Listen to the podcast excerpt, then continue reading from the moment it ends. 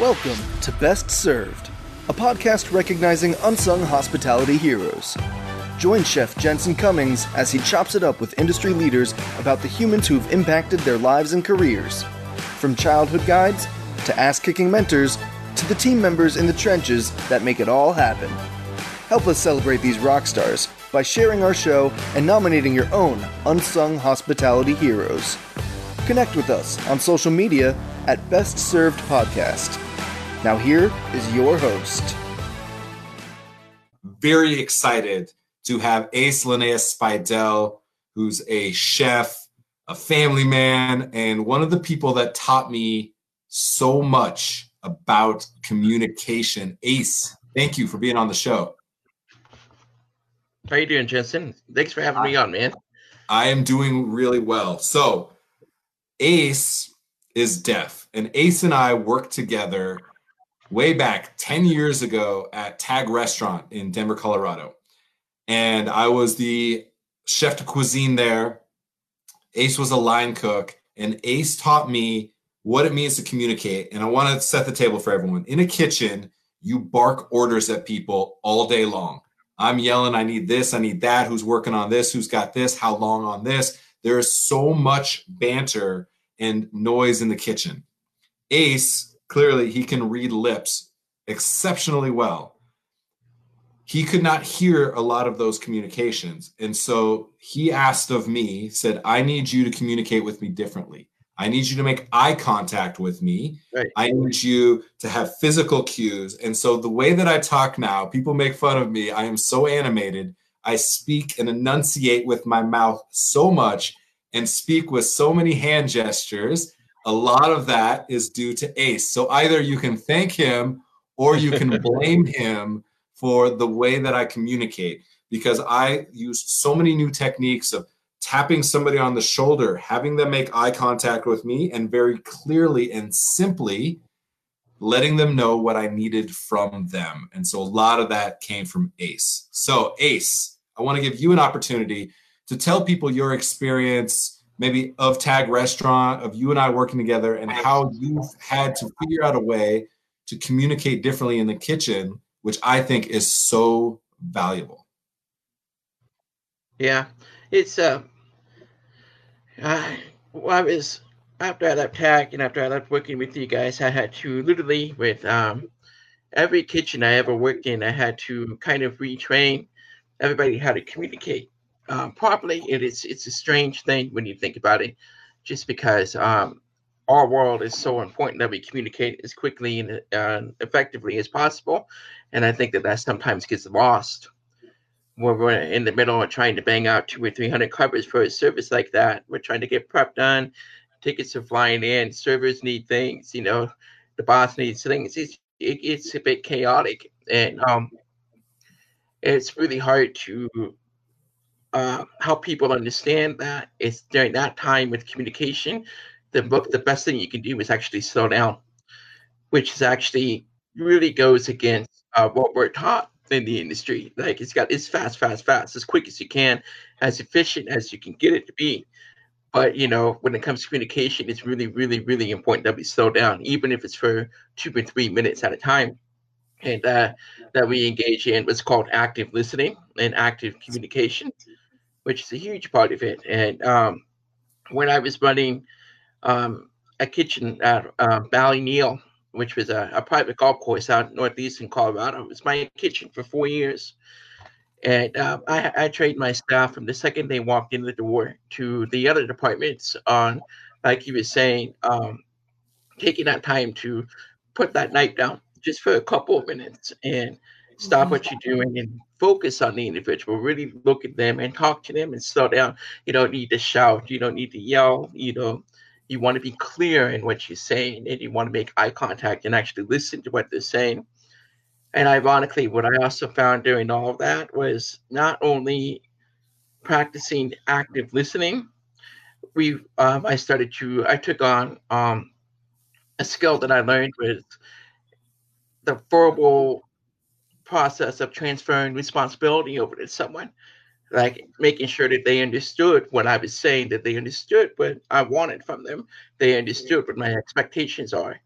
And that once you know you get that heard chef or that yes chef, that they understand that, that they've acknowledged that yes, I I can I know what you want me to do, but in response, I want you to say back to me what I told you. So that you not only did you hear it, you understood it, and you're able to implement what I expect out of you. That's like a major. I think that's being such just an active listener is is only one step of the way. You've got to be able to repeat back what's being said to you. And I think that if we were able to, as chefs, as managers and leaders of a team, if we were able to um, slow down and implement that process of like, look, just take a second, calm down, chill out, listen to me, listen to what I'm saying, make sure that I'm being heard, and make sure that you're being heard. Like things will go so much smoother and so much faster, and you will have you won't have to stop as much. You won't have that frustration of a missed ticket time or a missed ticket call or a missed item on the prep list. They, that it's been heard, it's been acknowledged, it's been repeated, and that you can move forward in confidence, knowing that everything's taken care of. Um, it has created situations where people have to learn how to to stop what they're doing. You know, you got to stop, put your knife down, look at that individual, and talk to them. But I can't tell you how many times I've had teams and managers and cooks tell me after the fact, after I've left and moved on to something else, like you were saying, yeah. that um, it's changed my entire approach to communication. And people are just that much more, they're able to communicate in a more clear and concise way. Yeah, for me, it was very interesting coming to the realization that anybody else in the kitchen who was not hearing impaired still wasn't listening even though I was barking all kinds of orders all day long, I'm a fast talker, I move quick, I got a lot to say. They could hear me, but they were not listening. And every single time that I communicated with you, you were so actively listening. You were intent to not just understand what I was saying, but not misunderstand the oh, intent of what I was trying to communicate. And that I was struck by that. I always remembered those interactions. And I also was heartened and disheartened the fact that other people in our kitchen really wanted to communicate with you as well and others would not change the way they communicated and that was a huge struggle and so I, I, can understand and appreciate what a challenge it was for you and so yeah again like literally ace the way that i talk and use my hands is because of you i'm it was in me a little bit but it's because of you so i appreciate yeah. that all right. So for you in this time right now, I want to check in with you a little bit and see what's happening with you and your family. We had your your wife Heather Linnea Spidell on the show. She's a CPA. She was the first person to really talk me through all of the PPP, SBA, EIDL, CARES Act stuff. So the two of you do a lot of work from the chef perspective and from a bookkeeping perspective for the industry. And I want to touch on that. But first, what's happening with you and your family? Are you working? Did you have to shut down a restaurant? Give us a little bit of background on what's happened to you over the last six, seven, eight weeks. Oh, well, you know, when COVID hit, uh, it was like I said, COVID caught us all off guard. And I mean, I mean, your podcast has been pretty much devoted toward COVID right now. Um, and it caught us off guard. In the restaurant that I was working at, I left Ballyneal after four years there, and I wanted to leave the the private sector, and I wanted to get back in the public. Yeah. And um, I wanted to be cooking for um, my community because where I'm at right now, we live in Wray, Colorado, too. We work out here, and it's a small community of people. But I wanted to be cooking for the community that I'm in, that I live with, that I see day in day out. And I was getting a little bit tired of the private sector, and um, I was uh, working with a great line of cooks. And when COVID hit, it was we saw a drop in revenue at about 75%, like immediately. And then we were able to recover, and um, the guys at the restaurant were able to do the takeout stuff like that. But I was one of the first ones that had to step down and kind of walk away. Just wow. because, I mean, when you lose that much revenue, you just can't support the payroll to keep a full crew on like that. That's just the cold hard reality of the situation. So um, it was um, it was a mutual meeting. It was a mutual um, conversation between myself and the owner, I was just going to walk away for a while. And that, that left me unemployed. You know what I mean? Um, and so the whole battle of um, unemployment and the whole battle of trying to figure out what the next step is and where we're going and that that whole mess. Um, I think though, for cooks, for us cooks, it was an opportunity to do something I haven't done in my 25 years in the industry. I was home with my family. I was, yeah. you know, I was waking up with the kids. I was getting them ready. I was cooking for them for breakfast, and then I was there all day, which was hard. It's it was a hard transition to not yeah. be on the line 12, 16 hours a day, cooking nonstop. But you know, I think for us, we really just my wife and I we decided to make it. Um, it was a blessing for us just to actually spend time with my kids. Which anybody who's in this industry, who's married and has kids, or just or has a family, you don't get to spend time with your family as much as we would like to, as normal people do.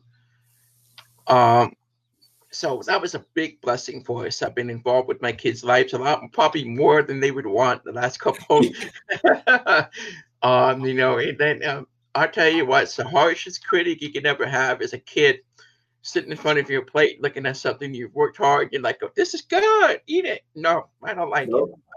Like it's done. I'm not doing it. so we've stayed busy uh, with the just re-embracing home life and then we've stayed busy with um, uh, uh, turning our focus towards our bookkeeping aspect of yeah. things. And so we realized that, um, well, anybody who runs the kitchen knows how small the profit margins are. It's it's it's almost not there sometimes. It's just really really hard to make money.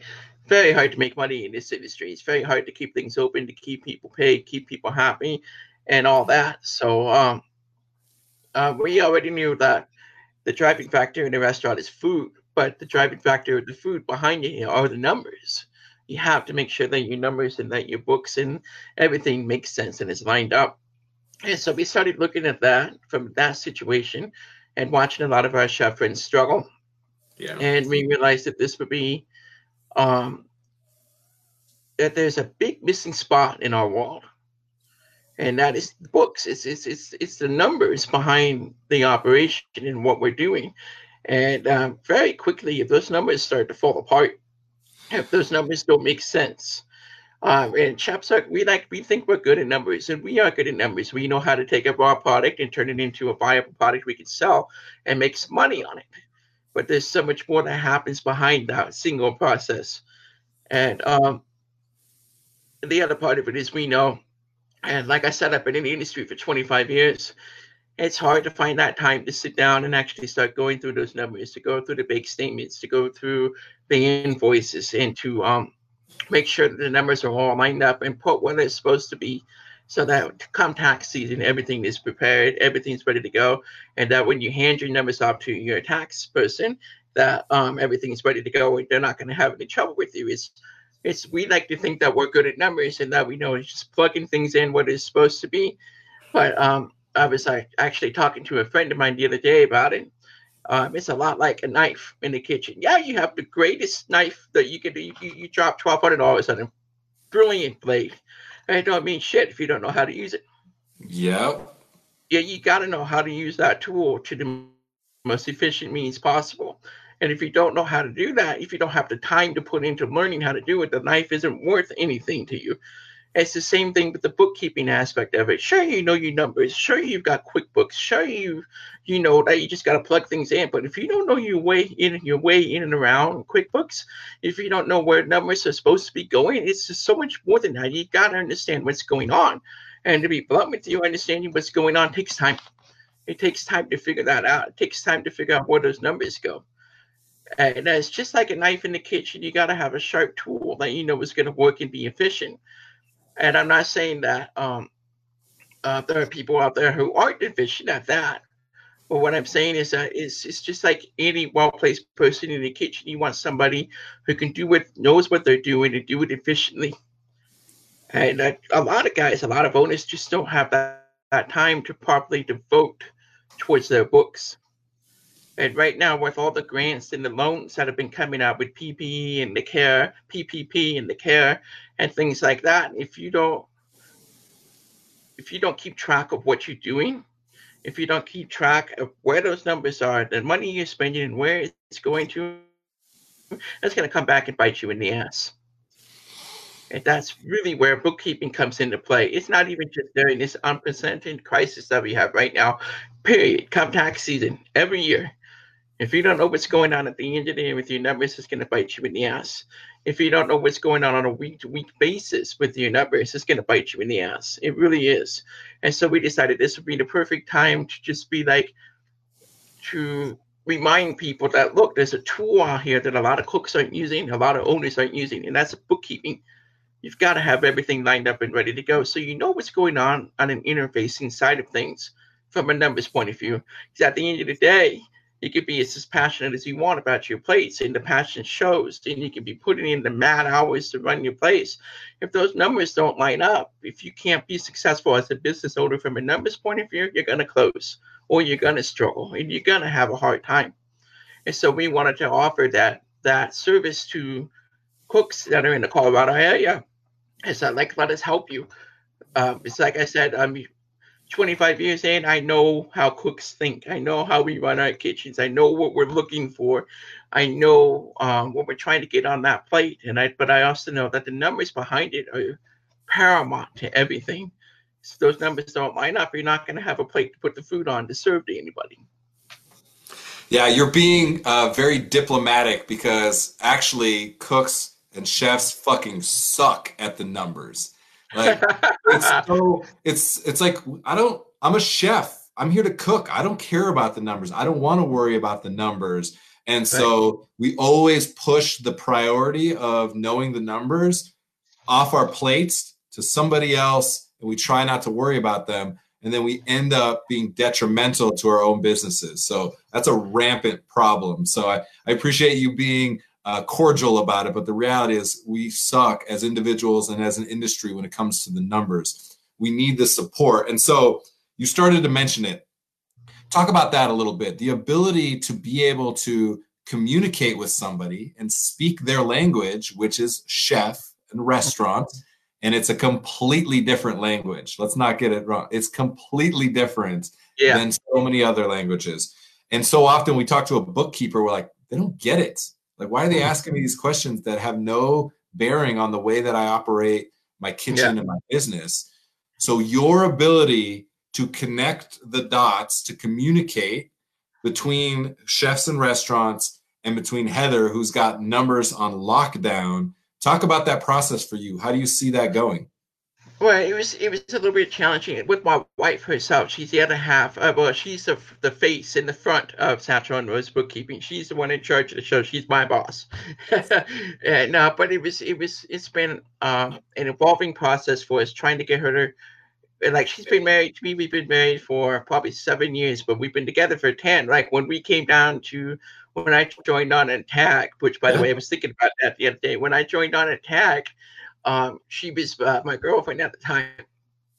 So she's been in this industry as an outsider for for 10 years now. But even then, when we started thinking about sharpening the focus of and Rose towards restaurants, it was I realized the challenges it wasn't getting her to understand that like we think a lot differently than a lot of other people do.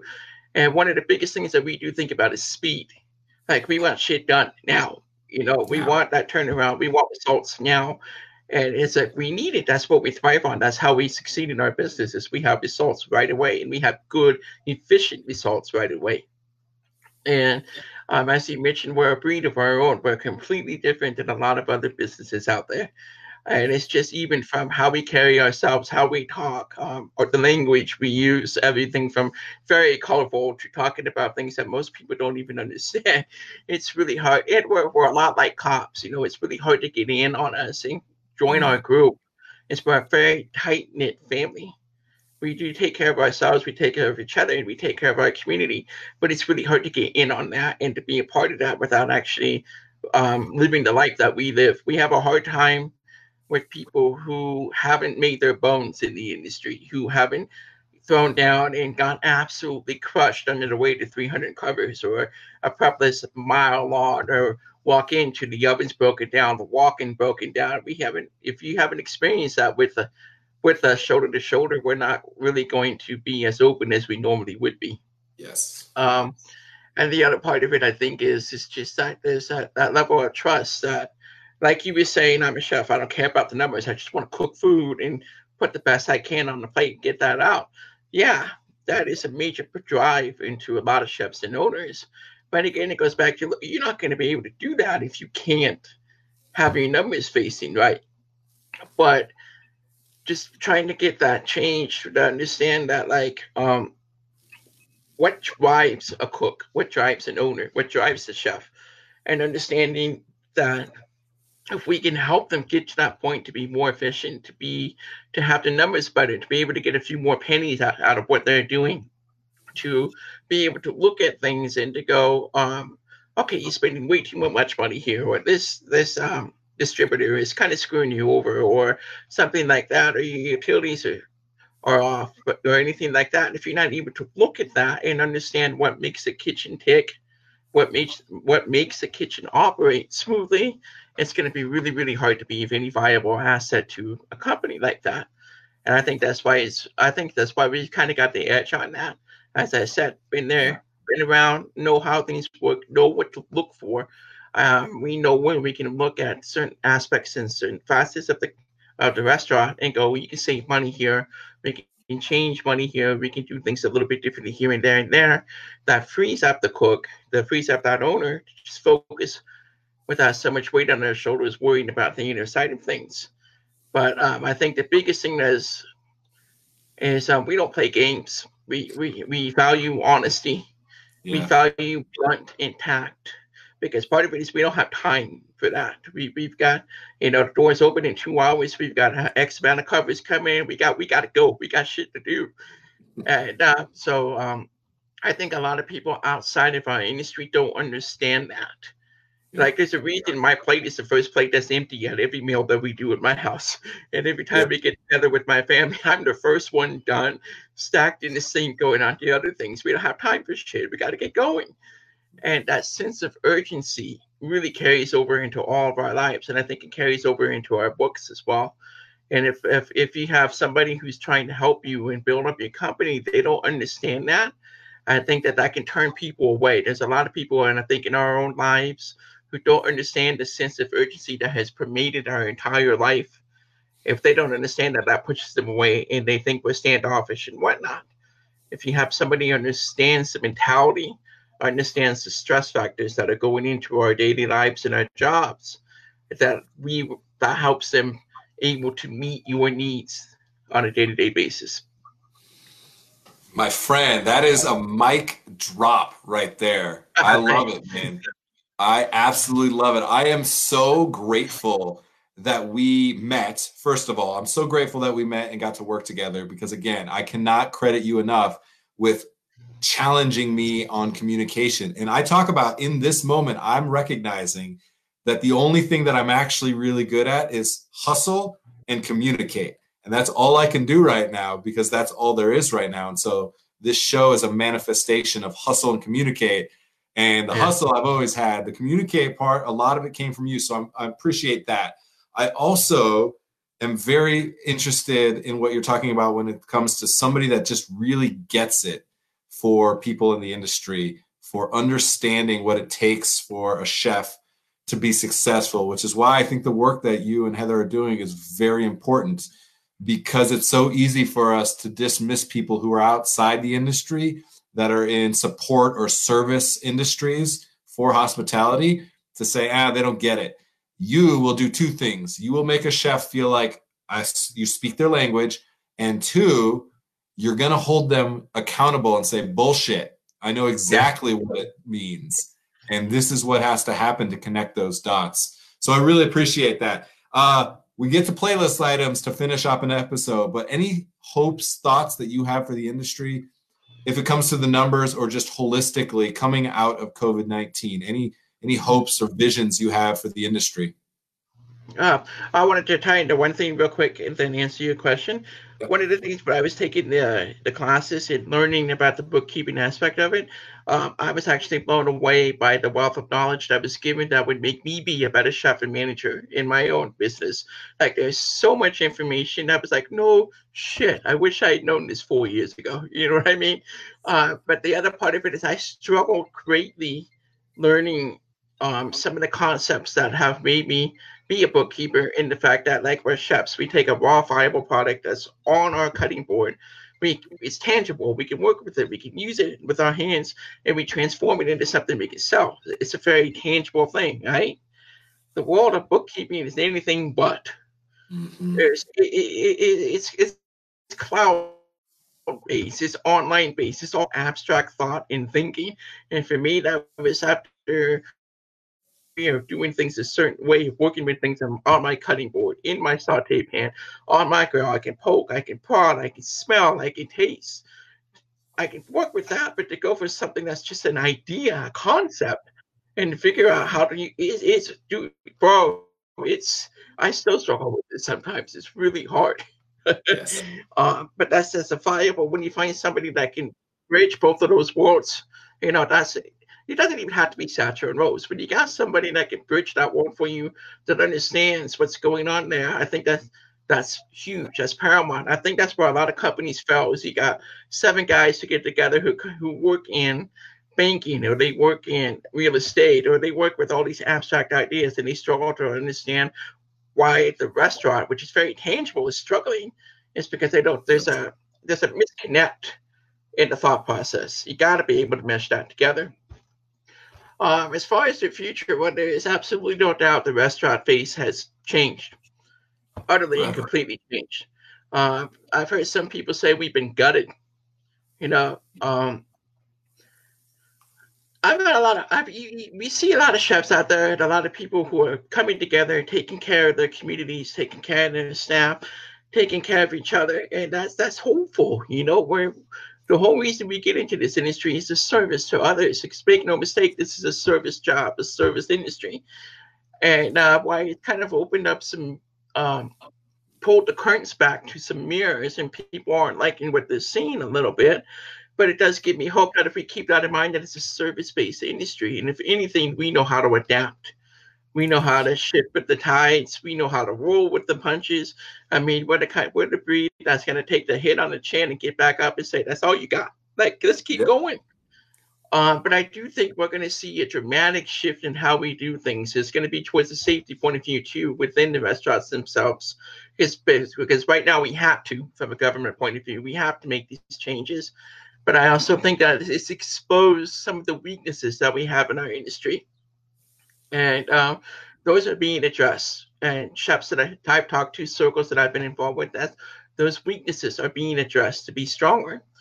Um, but I don't think, I think that while we've been gutted, we're going to be able to get back up and keep on going. But there's no doubt that things are going to change.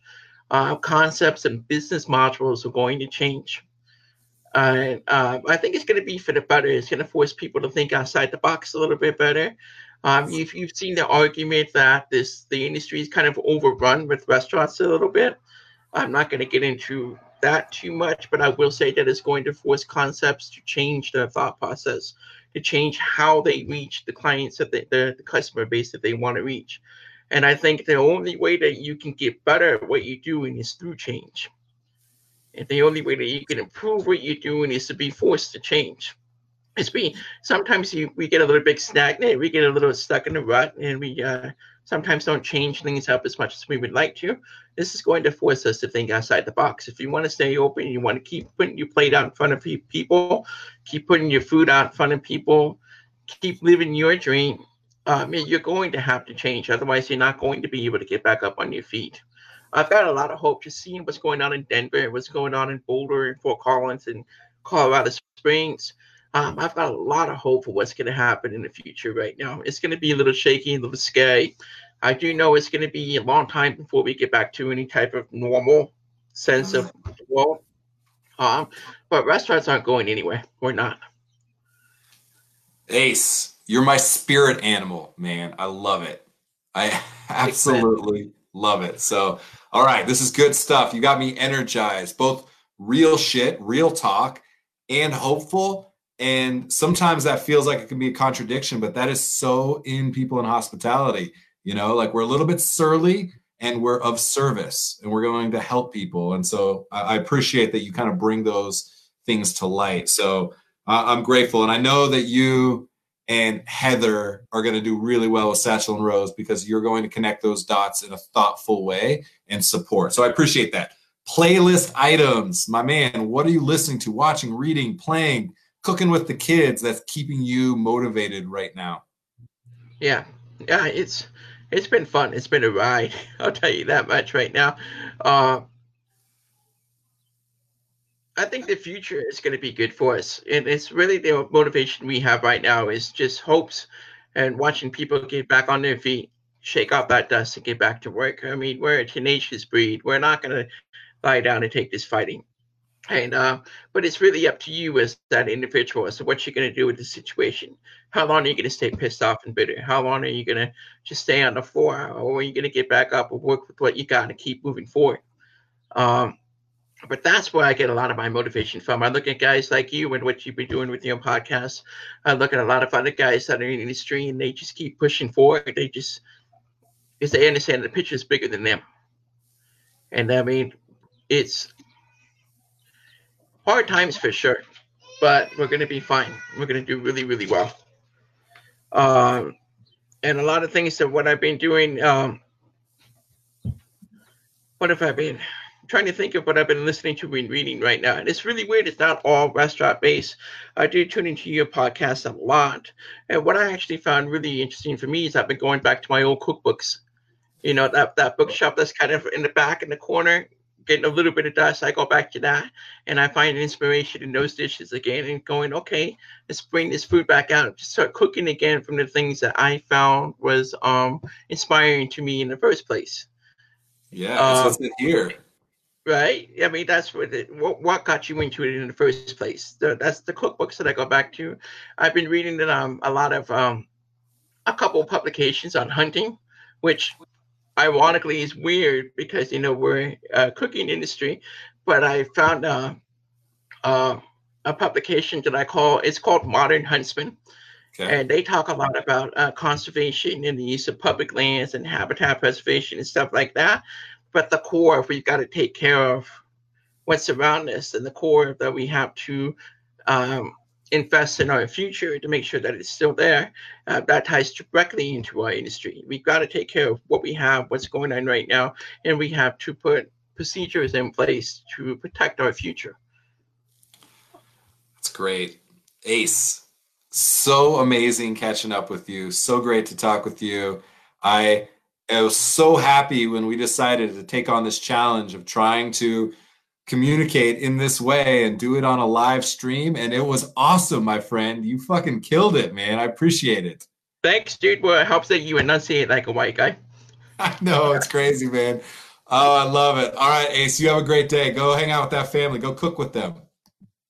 Thanks, man. Ace Lene Spidell such an inspiration to me.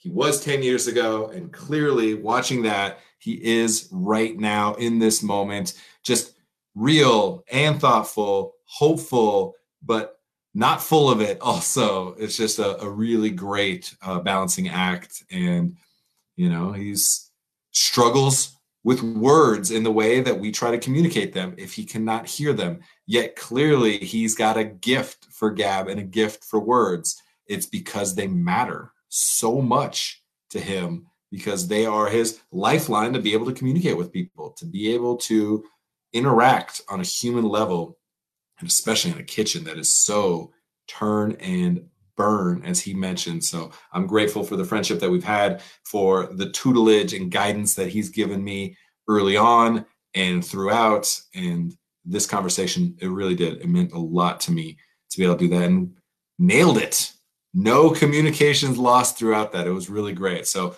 thank you, everybody, very much. Thanks for listening to the Best Served podcast. Subscribe to our show and connect with us on social media at Best Served Podcast. Tune in next week to discover more unsung hospitality heroes.